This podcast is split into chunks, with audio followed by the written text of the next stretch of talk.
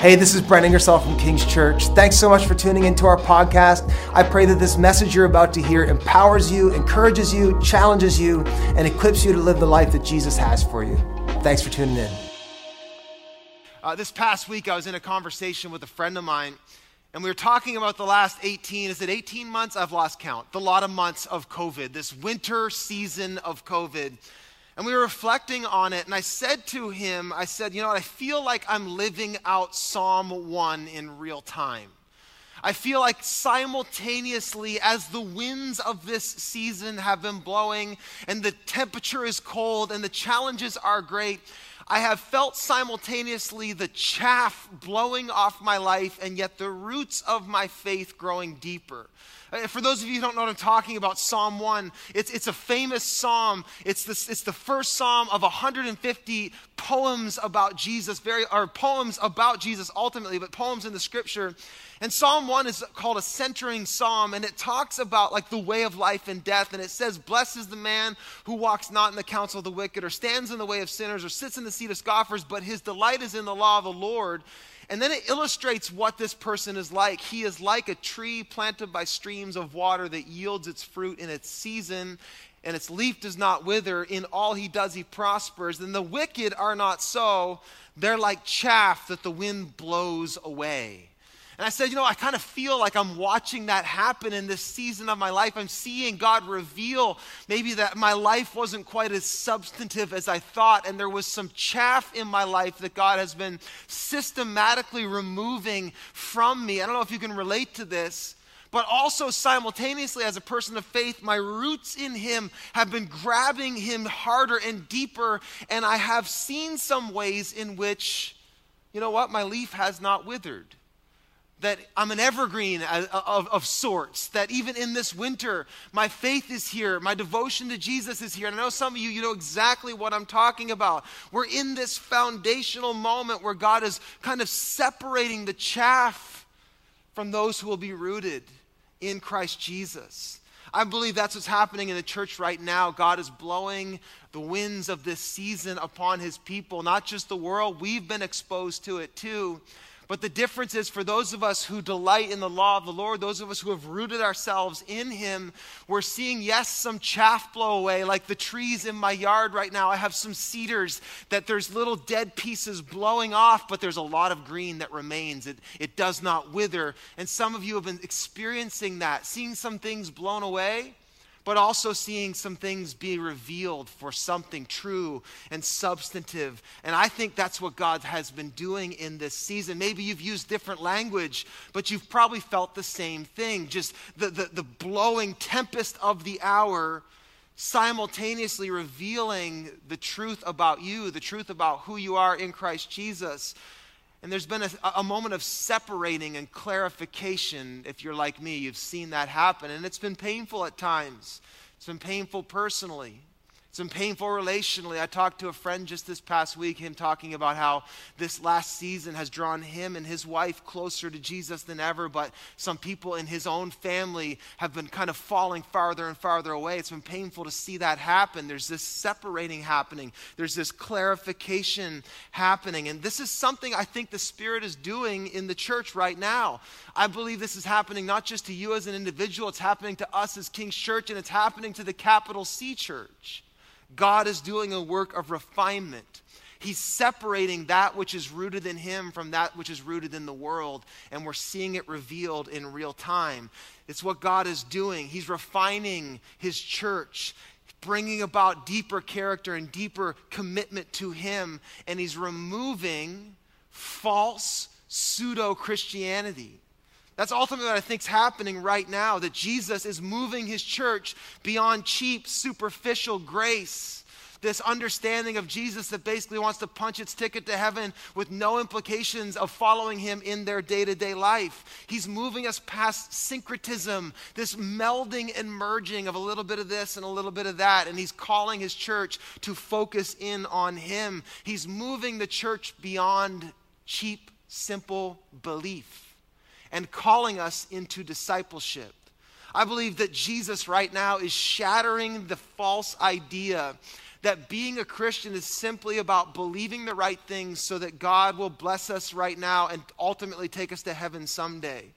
I believe He's taking us beyond forgiveness into transformation. Last week, if you were with us, we talked about how forgiveness is ground zero for the life of faith. Being a person who has received the mercy of Jesus and walks in the flow of his grace is ultimately the, the lifeblood of the person of faith. It's, it's everything. And yet, it's not all there is. And a lot of people get hijacked right at that starting point in their Christian life, and they think that following Jesus is just about being forgiven. But it's not. Following Jesus is about having a whole life pursuing after Him and watching Him transform you little by little, day by day, into His image. One of my favorite books is by a guy named Dallas Willard. It's called The Great Omission.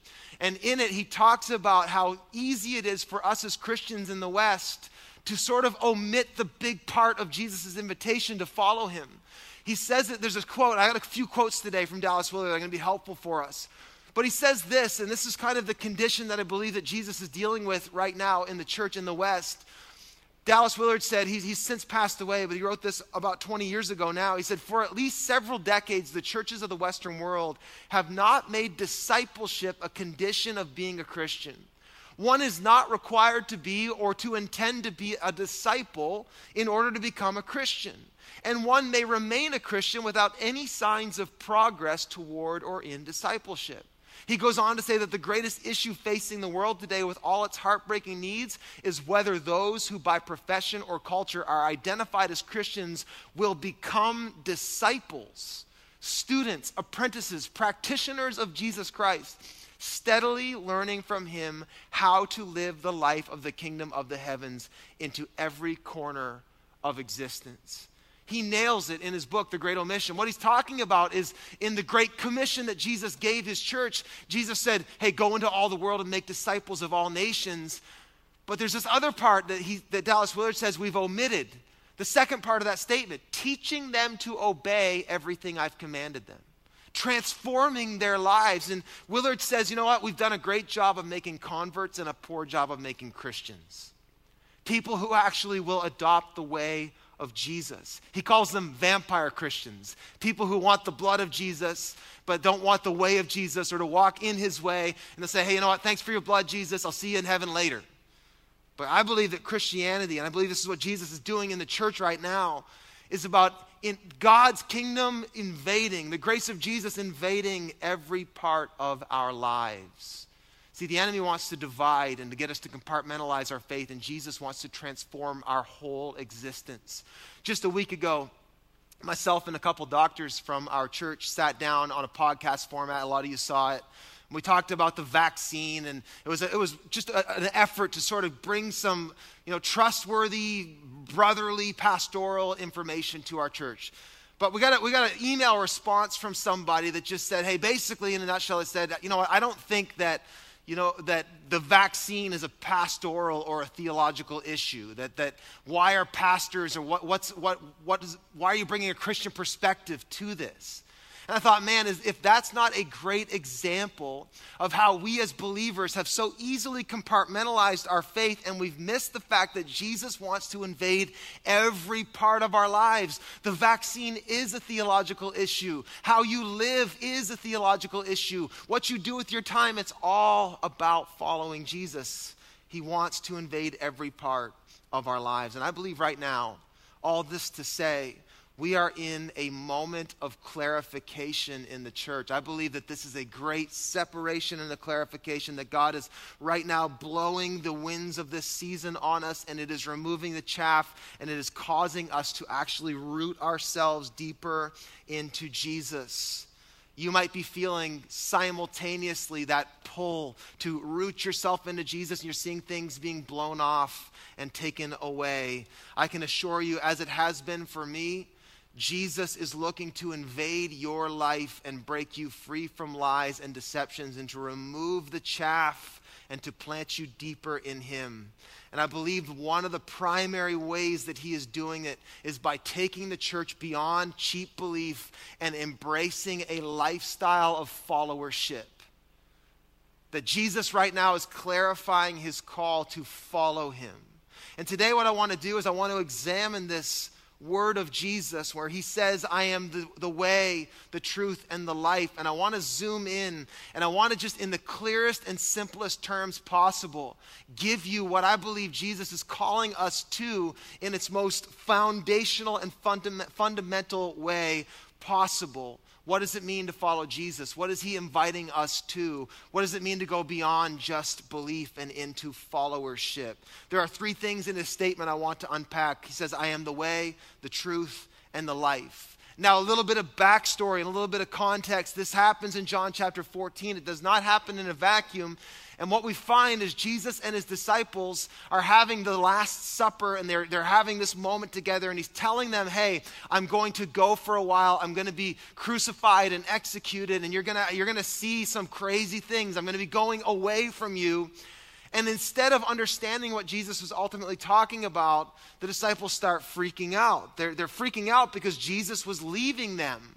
Now, it's important for us, we don't see what's really going on here with our Western mindset. It's important for us to realize why they're freaking out. For the disciples, for Jesus to leave them called into question their whole existence at this point. Because those men who were following Jesus literally left their lives as fishermen, tax collectors, zealots. They left that behind to become disciples of Jesus. And their thinking was Jesus, if you leave, how on earth am I going to be a disciple? How are we going to get? We can't find the way to where you're going. You need to lead us. You're the rabbi. We're following you. And they're freaking out. But I think it's important that we notice here that for those disciples, and we need to start here because this will help us understand Jesus' statement. For those disciples, they understood themselves as followers.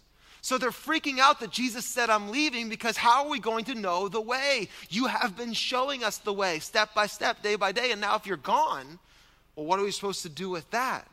But this gives us an indication and an understanding into what Jesus is getting at in his statement. When he says, I am the way, the truth, and the life, what's he getting at? I have three points. They're detailed, but I think they're going to help you today.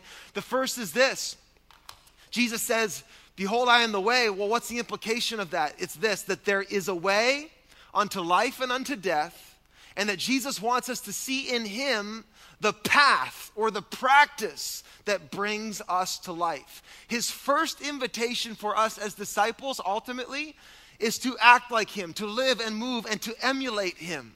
The way in application, what Jesus is inviting us to, is to see him as the master and we are apprentices that we're following him. And that's why the first century disciples, that's why Thomas, that's why they're starting to freak out, is because they understood that. That you're the master, we're following you, and we're, we're here to do what you do. He called them out of their lives and now they're following him. But for us, we have compartmentalized discipleship into education, into maybe believing the right things, being able to pass a test that, that has a few doctrinal issues, but that is not at all what it means to be a disciple. First and foremost, Jesus says, I'm the way. That there is this way of which that you have to come and follow after me. Discipleship is not just education or information, it's learning how to do what Jesus does in the way that Jesus does it. That's what discipleship is. This past summer, uh, a friend of mine, Daniel, uh, I helped him build a shed in my backyard. And by helped, I mean I lugged stuff while he did his thing. And it was incredible to watch a master at work. I mean, this guy just knows his way around tools. He's, he can build so fast and so accurately and just pristine. It's incredible to watch. And I just, I just watched and w- tried to learn a little bit as he was doing it and just got talking to him again about like, how did you learn to do this so well? And he talked about how he apprenticed under another friend of ours named Dave. And Dave is this, also a master builder. He built this stage that I'm standing on. He actually built this pulpit that I'm preaching from. And he said, I learned from Dave over years and years of practice, watching him and learning from him. And it was incredible to see. And to me, that helps us understand what Jesus had in mind. That the same way that a carpenter apprentices under a master carpenter, we are called to apprentice under the master Jesus, to watch him and to learn his moves and to follow his ways, to emulate him. That's what it means to be a believer. It's actually to be a disciple to learn the tricks of the trade, so to speak, to walk like he walks, to talk like he talks, to do what he does, and to not do what he doesn't do. Jesus saying, I am the way, is an invitation to follow him and live. He's saying, I am the way, or this is the way, walk in it. There's some implications in that statement, isn't there? I am the way. There's a few of them. Let's, let's think about it for a second. If he says, I am the way, well, first and foremost, that implies that there is a wrong way. That not all ways get to the same place. That this is the right way. He says, This is the way, I am the way, and there are other ways, but it is not the way, is what he's getting at. And this is what Psalm 1 was saying. Blessed is the one who walks not in the way of the, of the sinner. Right? There's a, there is a right path and a wrong path. Proverbs 14 says there is a path that seems right to a man, but its end is destruction. Jesus said, Broad is the way that leads to destruction, but narrow is the path that leads to life. I am the path, he was saying. It also implies that not only is there is it is he the way, but the way implies what? That that what we're doing in this process matters. That, that the path that we walk and the way we walk, it matters. Choose wisely as we emulate Jesus. The way also implies that Jesus invites us to what? To follow him to come and follow him. Like when he says, Come to me, all you who are weary and heavy laden, and I'll give you rest. The invitation goes on. He says, Take my yoke upon you, learn from me, for I am humble and gentle, and I will give you rest. What's he saying? Learn my ways, walk in my way. The big question for all of us, according to Jesus, is not, do you believe the right stuff so you'll go to heaven someday, but are you following him down the path that leads to life? Now, some of you are already are saying, wait a minute, I thought we're saved by grace alone. So are you saying that what you do determines whether you'll go to heaven or not? No, that's not what I'm saying. But in one sense, you can fully believe that Jesus died to set us free from the wages of sin, to make a way that we can be reconciled to the Father. He, he opened the door, He is the gate. He gained us access freely by His blood. We fully believe that. But that does not determine whether or not you yourself will walk that way. And there is a secondary thing that after you believe that Jesus died and opened the door for you to be reconciled to God, you have to stand up and start walking and following Him. It's more than just forgiveness, it's about a whole way of life. Dallas Willard goes on in his book to say it like this. I love this statement, it's so revealing. He says, Some will say, Can I not be saved? That is, get into heaven when I die without any of this, this discipleship thing. Perhaps you can, he says. God's goodness is so great, I'm sure that he will let you in if he can find any basis at all to do so. But you might wish to think about what your life amounts to before you die, about what kind of person you are becoming, about whether you really would be comfortable. This is huge about whether you would really be comfortable for eternity in the presence of one whose company you have not found especially desirable for the few hours and days your earthly, of your earthly existence. Ouch. What a statement. And he is, after all, one who says to you now, Follow me. You see, the call is for us to follow him. Paul says to be imitators of Christ. Paul says, Copy me as I copy Jesus. Put on the new life, it said last week. Build your whole life. Jesus said at the end of the Sermon on the Mount, Whoever hears my words and puts them into, say it in the chat, practice, say it at West, puts them into practice, is like the wise man who built their life on the rock. You see, Jesus, in his invitation, when he says he's the way, he's inviting us. It's about our doing I'll say it like this to be a Christian is to try to endeavor, not to earn, but to endeavor to live the way Jesus showed us how to live. Like, hear the word of the Lord right now, church.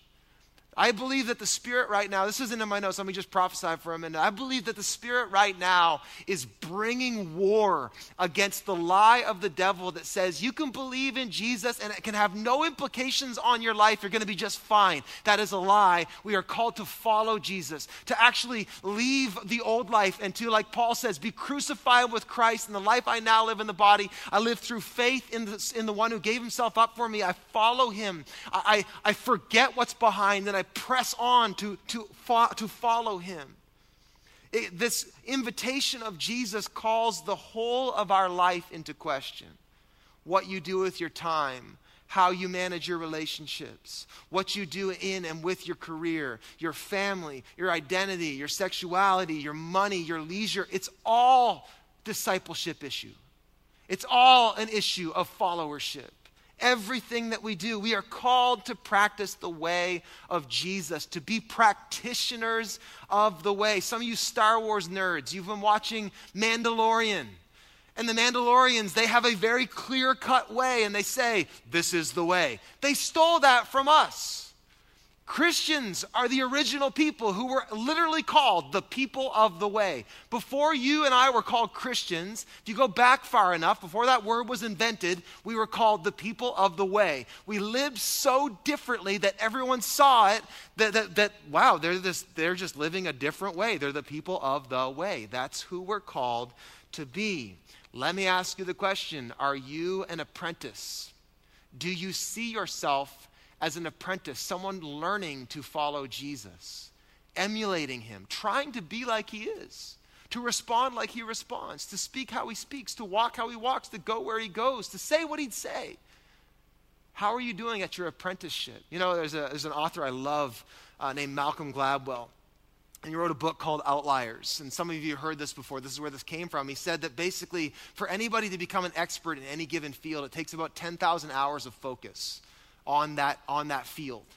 And I, am always humbled by that because there's a couple fields in my life. Like I've probably spent 10,000 hours preparing and preaching sermons at this point in my life, doing it for 20 years, full time for about a decade. But I wonder sometimes have I spent 10,000 hours actually practicing following Jesus? Like, are, are, how, are you an expert in following Jesus? Some of you have been following Jesus for 40 years, but you haven't given 10,000 hours to him. I believe that Jesus right now is calling out us to be expert Christians. Not in some legalistic, you know, pharisaical way, trying to make people feel bad about the, them not living up to our. No, that we would just walk and live and move. You ever been around someone who's proficient they aren't insecure about it at all. They're just different. They're secure in their proficiency. What would it be like in Halifax or in West Saint John or in Charlottetown if a growing multitude of expert Christians who were just amazing at being like Jesus everywhere they went? What would happen if people started seeing Jesus like people every single day? I, I think it would be infectious, wouldn't it? It'd be incredible. This is what Jesus is getting at when he says, I am the way. He's inviting us to follow him, literally follow him, not just believe, but follow after him. He also said, I am the truth. I am the way and I am the truth. Let me give you my point and then we'll break it down. When Jesus says, let's behold his proclamation, when he says, I am the truth, the implication is this that there is such a thing as reality and truth and there are lies, and there is right, and there is wrong, objectively. No qualms about it. There's no debate. There's no spectrum. There is truth, and there are lies. And Jesus sets himself up and he says, I am the truth. Now, when Thomas was freaking out that Jesus was leaving him, one of the reasons he was freaking out was because Jesus was their teacher. And Jesus knew right from wrong, and he was so smart, and he'd witnessed. I mean, those disciples literally had given themselves to Jesus in such a way that they determined that everything this man says is right. Everything he says is right. And so I don't even need to think for myself. He can think for me. I just got to ask him.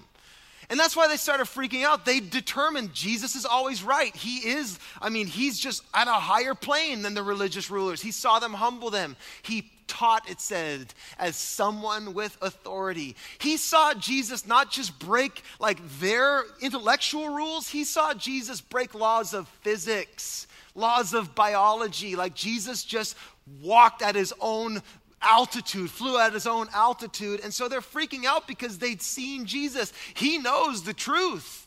And Jesus corrects them. He's like, No, I don't know the truth. I am the truth. And then he goes on to promise the Holy Spirit, and the Holy Spirit would lead them into all truth. What does that mean? You know what the Holy Spirit's job is? To lead you into all truth. Who is all truth? Jesus. His claim to be the truth, well, there's some implications we need to consider here. First is this, and I said it in my point there is truth and there are lies. Truth is not relative, truth is not subjective. Let me just preach to the powers for a minute. Truth is reality, whether you like it or not, whether your feelings line up with it or not.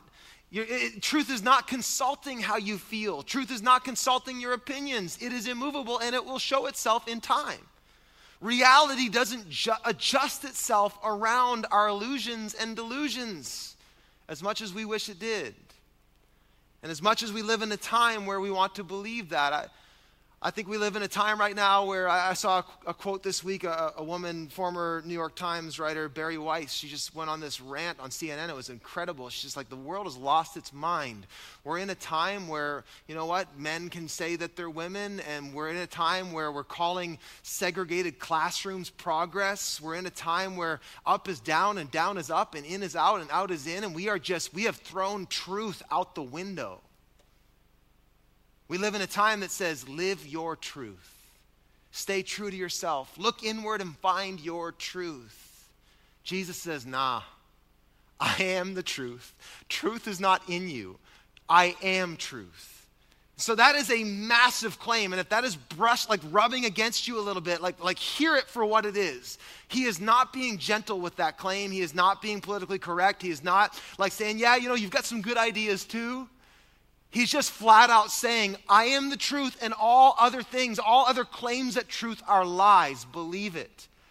That is a intense claim that a lot of people miss. People who even maybe respect Jesus but haven't actually heard what he really says. I was in a conversation uh, a few weeks ago. I had to renew my gym membership at a local gym, and uh, to do that, I had to like go through their whole like quiz about why are you doing this. And the girl asked me, she's like, "Why?" You know, why do you care about your health? And I, I answered, you know, because I follow Jesus and I believe that he cares about what I do with my body. I want to stay healthy as long as I can. And she goes, oh, cool, Jesus. I like some of his stuff. And I, and I, I, I just swallowed and, and said, yeah, Jesus is awesome. I, I encourage you to explore him more. But that to me just shows the, the ideology that per, like permeates so many people's mentality about jesus that jesus is just one voice among others he's a great teacher he's a good moral teacher but that is not who he is he never said he was just one good option among many in the world he says i'm the singular truth C.S. Lewis, in his book Mere Christianity, he said it like this. I love this quote. I've read it before. I'll read it again. He says, I am trying here speaking about Jesus, I'm trying here to prevent anyone from saying the really foolish thing that people often say about him. I'm ready to accept Jesus as a great moral teacher, but I don't accept his claim to be God. That is the one thing we must not say. A man who was merely a man and said the sort of things that Jesus said would not be a great moral teacher. He would either be a lunatic, one on the level with the, with the, like the man who says he is a poached egg, or else he would be the devil of hell. You must make your choice. Either this man was and is the Son of God, or else a madman, or something worse. You can shut him up for a fool, you can spit at him and kill him as a demon, or you can fall at his feet and call him Lord and God. But let us not come with any patronizing nonsense about his being a great human teacher. He has not left that open to us, he did not intend to. Mike drop. Thank you, Mr. Lewis. I mean, I am the truth is an ultimate exclusive statement. Jesus is claiming to be the whole truth and nothing but the truth. And the question is, whose word are you believing? And what the Bible and what Jesus is inviting us to is to trust that He is the truth, and that in trusting that He is the truth, we will have the life that we really want. The, the, the war that you are in right now is a war of words. Whose words do you trust? If you read your Bible, the world was built by words. Jesus, God said, Let there be, and the world was undone. Sin came in through words, through lies, through believing the wrong words. Life and death are a matter of the truth, the words that we believe, the, a matter of getting the right words. Look what the psalmist said in Psalm 1 he said, Blessed is the man who walks not in the counsel of the wicked. Don't trust those words, don't trust their advice, but the one who delights in the law. The word law there means like the scripture, it means the whole grand story of the scripture. He is blessed, the one who meditates on the law day and, light, day and night. He is like the tree planted by streams of water. Those who trust the counsel of the wicked are like chaff. Their advice is not true, it cannot stand in the day of testing. But how many of you would testify, maybe even in the chat or at West, you'd just say, you know what? To the degree that I've rooted myself on the truth of Jesus, I have found that foundation to be firm even in this season of trial and testing. It's incredible when you, when you plant yourself in Jesus and you do find that he's, He is who He says He is. I think that millions of people right now are waking up to the fact that truth is not relative and that the counsel of the wicked is producing chaff results. I think there's more and more people waking up to that. And you start doing some of the data and start looking at some of the, the data in sort of modern ideology. We're starting to see through it. I mean, I, we, we did the day of truth and reconciliation a few weeks ago, and I'm all for that. I'm all for truth and reconciliation. My issue with it is this who defines truth? Does the government define truth? Do the wounded define truth? Who, who defines truth? Who defines reconciliation? And I think that there's more and more people in this hour in the West saying, you know what, I need something true. I need something better than the counsel I've been getting. It is producing chaff, and I'm tired of it, and I'm frustrated, and I'm afraid, and I need something tangible to build my life on. And we're seeing people start to come to the end of themselves, even as the ideology of our day is proving to be chaff. Happiness is at an all time low. Meanwhile, self indulgence is at an all time high. Divorce and family brokenness and trauma is at an all time high, even as sexual freedom is at all time high.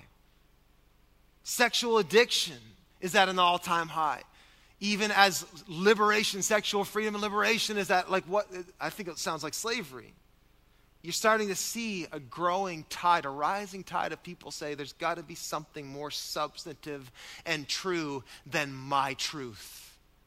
My truth is chaff.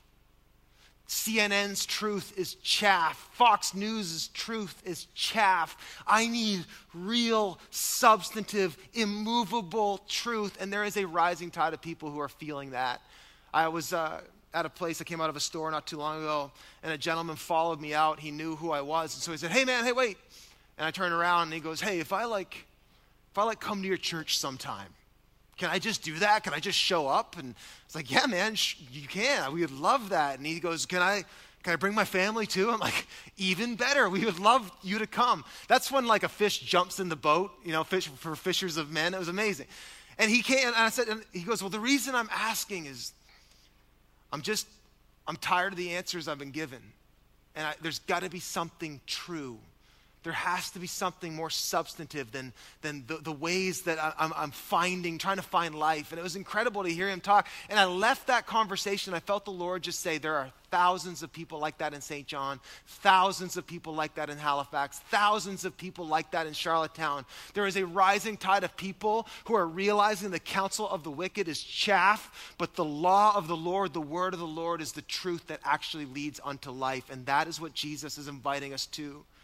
Whose ideas, whose framework about reality do you trust?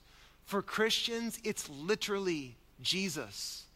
My default setting as a disciple is that Jesus is right about everything. He's right about everything. The scripture is right about everything. Even if I don't understand it, even if I don't like it, it's right about everything. I am a disciple and I humbly yield myself and say, Your word is true. Teach me your word. Help me understand. Holy Spirit, give me understanding. Help my mind and heart to believe even as you've sa- in what you've said. Here's the invitation. Jesus invites us to the truth, being himself. He's coming at our thinking. So not only is the call of discipleship about our doing, but it's about our, our acting, it's about our thinking. To be Christian is to align my intellect with the genius of Jesus. I love that. Yes, I do. I wrote that. it's to align my intellect with the genius of Jesus. Like to think the way he thinks and to let him speak into my life in every moment, in every day. Jesus, let me say it like this Jesus is my truth. My goal is to stay true, not to myself, but to stay true to Jesus. Jesus is my framework. Jesus is my paradigm. Jesus is my worldview. Jesus gives me insight. Jesus gives me hindsight. Jesus gives me foresight. Jesus is my understanding. He is the language through which I interpret the world. Jesus is the blueprint. He is the schematic. He is the teacher, and I am the student. And the Bible invites us to put on the mind of, to take the mind of Christ. Romans 12 says, Do not conform to the patterns of this world, but be transformed by the renewing of your mind. Jesus, teaches us to think differently. Let me ask you this question Whose word are you shaped by? Are you walking in the counsel of the wicked, or are you meditating day and night, holding on? I love that word meditating. It means murmur, chew. In the Hebrew, it means chew. Like I'm just, I've just got it in my mouth. I, I'm ingesting it. I'm taking it in. I'm walking it out in real time. Whose word are you shaped by? Whose word do you believe? What word of truth is your authority? Jesus says, I am the truth. And if you will follow me, you, you have to surrender to my genius. Surrender your intellect to the genius of Jesus. Last one, and we'll wrap up. Jesus said to him, I am the way and the truth and the life. And no one comes to the Father, to, to life, to eternal life, reconciliation with God. No one comes to heaven except through me. I am the door, I am the narrow gate, I am the way of salvation, I am the life. Here's my final point. Behold Jesus' proclamation, I am the life. The implication is this the good life, eternal life, the Zoe is the Greek word, the, the abundant life is possible through Jesus alone. Hear the promise. See the promise and the presence that brings life. The invitation is this come alive through me. As you follow me, as you trust me, life becomes the byproduct. His application, the application is this that he is the vine, I am the branch. So I need to see myself as an apprentice, as a student, as someone who abides and remains in him, a, a branch connected to the vine. Now, don't miss this. I want to wrap up with this thought.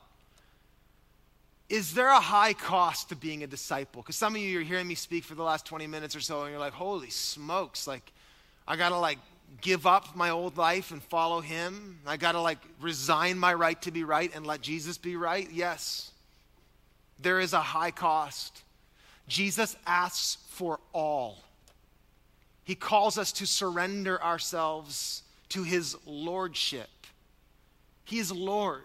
Jesus once said to his followers, Why do you call me Lord and not obey my commands? That is not a Lord. You obey a Lord. Jesus calls us to his lordship. He says, Whoever would come after me must deny himself, take up his cross, take up her cross, and follow me. That is the calling. To, to be a disciple, Jesus is my way. Jesus is my truth. It's a very high calling, but I don't want you to miss this, and Jesus doesn't want you to miss this. His offer is the reward of life. The return is greater. I mean, the investment is great, but the return is far greater.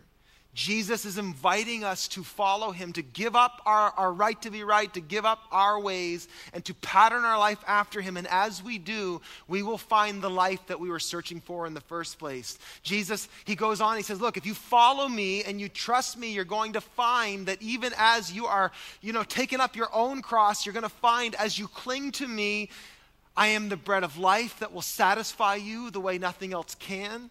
I am the light of the world that will illuminate the path and show you right from wrong and show you truth from lies. I, I have come, he said in John 10 10, I have come that you would have life and have it abundantly.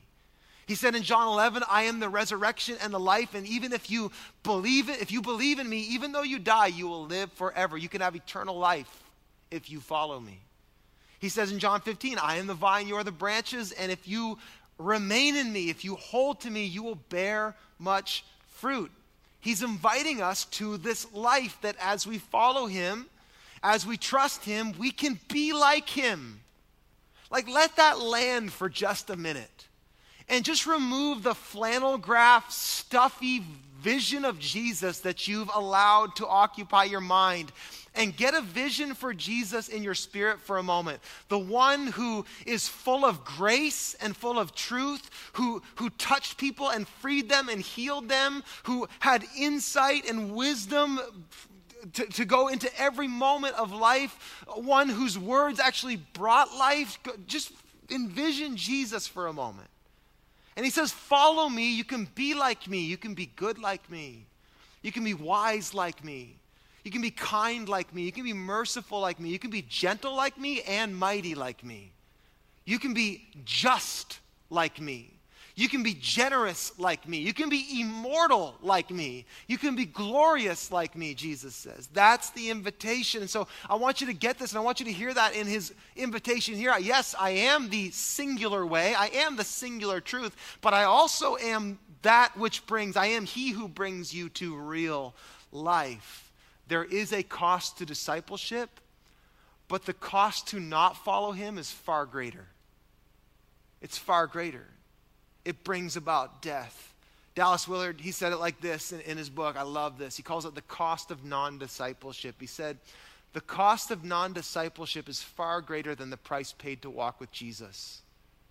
Non discipleship costs us abiding peace, a life penetrated throughout by love, faith that sees everything in the light of God's overriding governance for good hopefulness that stands firm in the most discouraging of circumstances, power to do what is right and withstand the forces of evil. You lose that if you don't follow Jesus. That's the cost of not following him.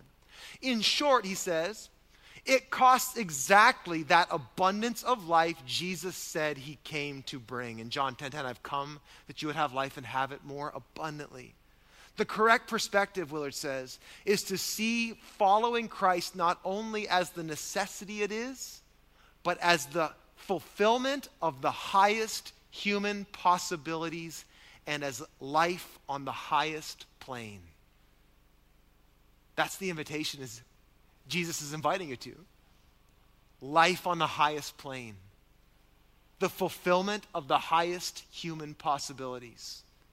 So the cost is great to follow Jesus, but the cost of not following him is even greater. The return is there. Jesus once said in, in, a, in a parable, he said, You know, count the cost of following me.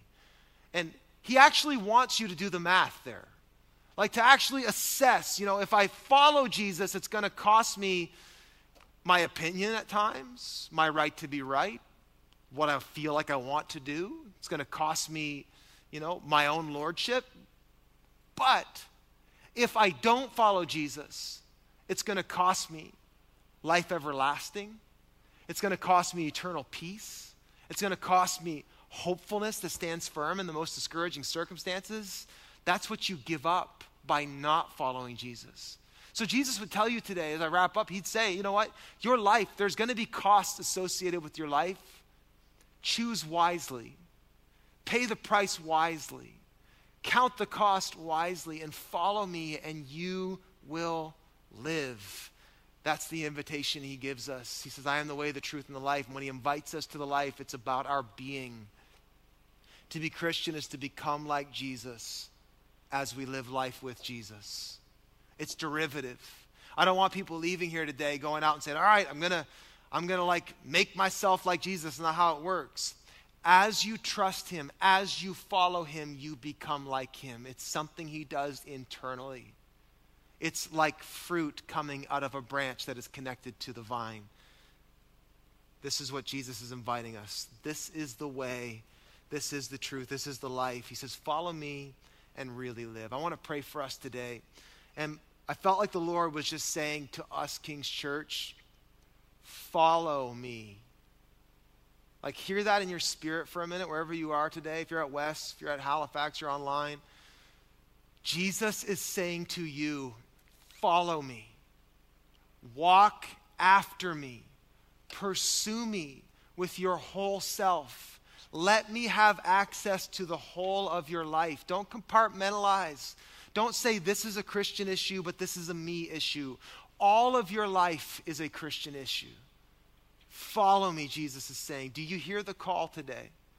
I've been hearing it. I think that's one of the main things that's happening in this season as the winds of COVID and as the winds of the economy and as the winds of politics blow. Jesus is saying, Will you follow me? Will you trust me? Will you root your life in my word? Will you root yourself in my presence, trusting that you will be like a tree planted by streams of water? Your leaf does not wither. You bear fruit in your season. In all you do, you'll prosper. I believe it. I believe that's what God is calling us to do today, to follow Him. Let me pray for you. Jesus, we thank you for this invitation. And God, I want to pray over King's Church right now.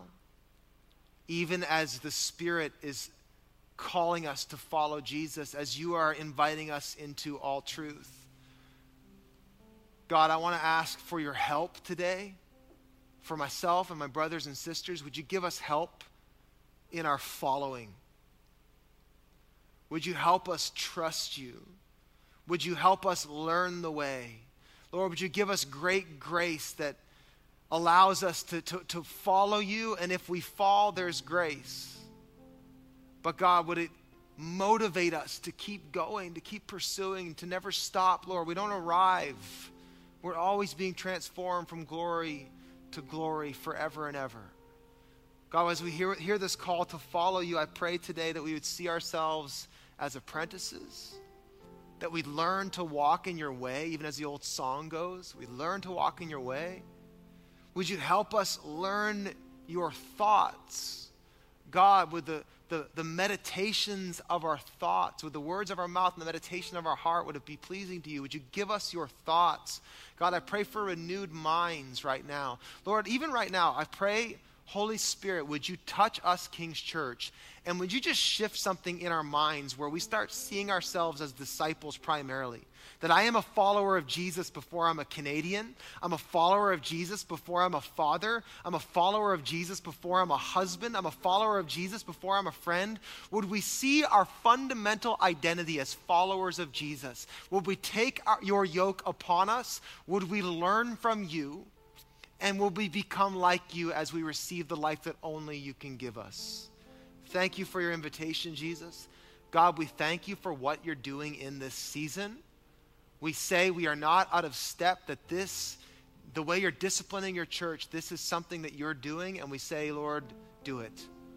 Root us deeper, refine us, transform us, and bring about new life, we pray, in Jesus' mighty name. And all God's people said, Amen. Love you, church.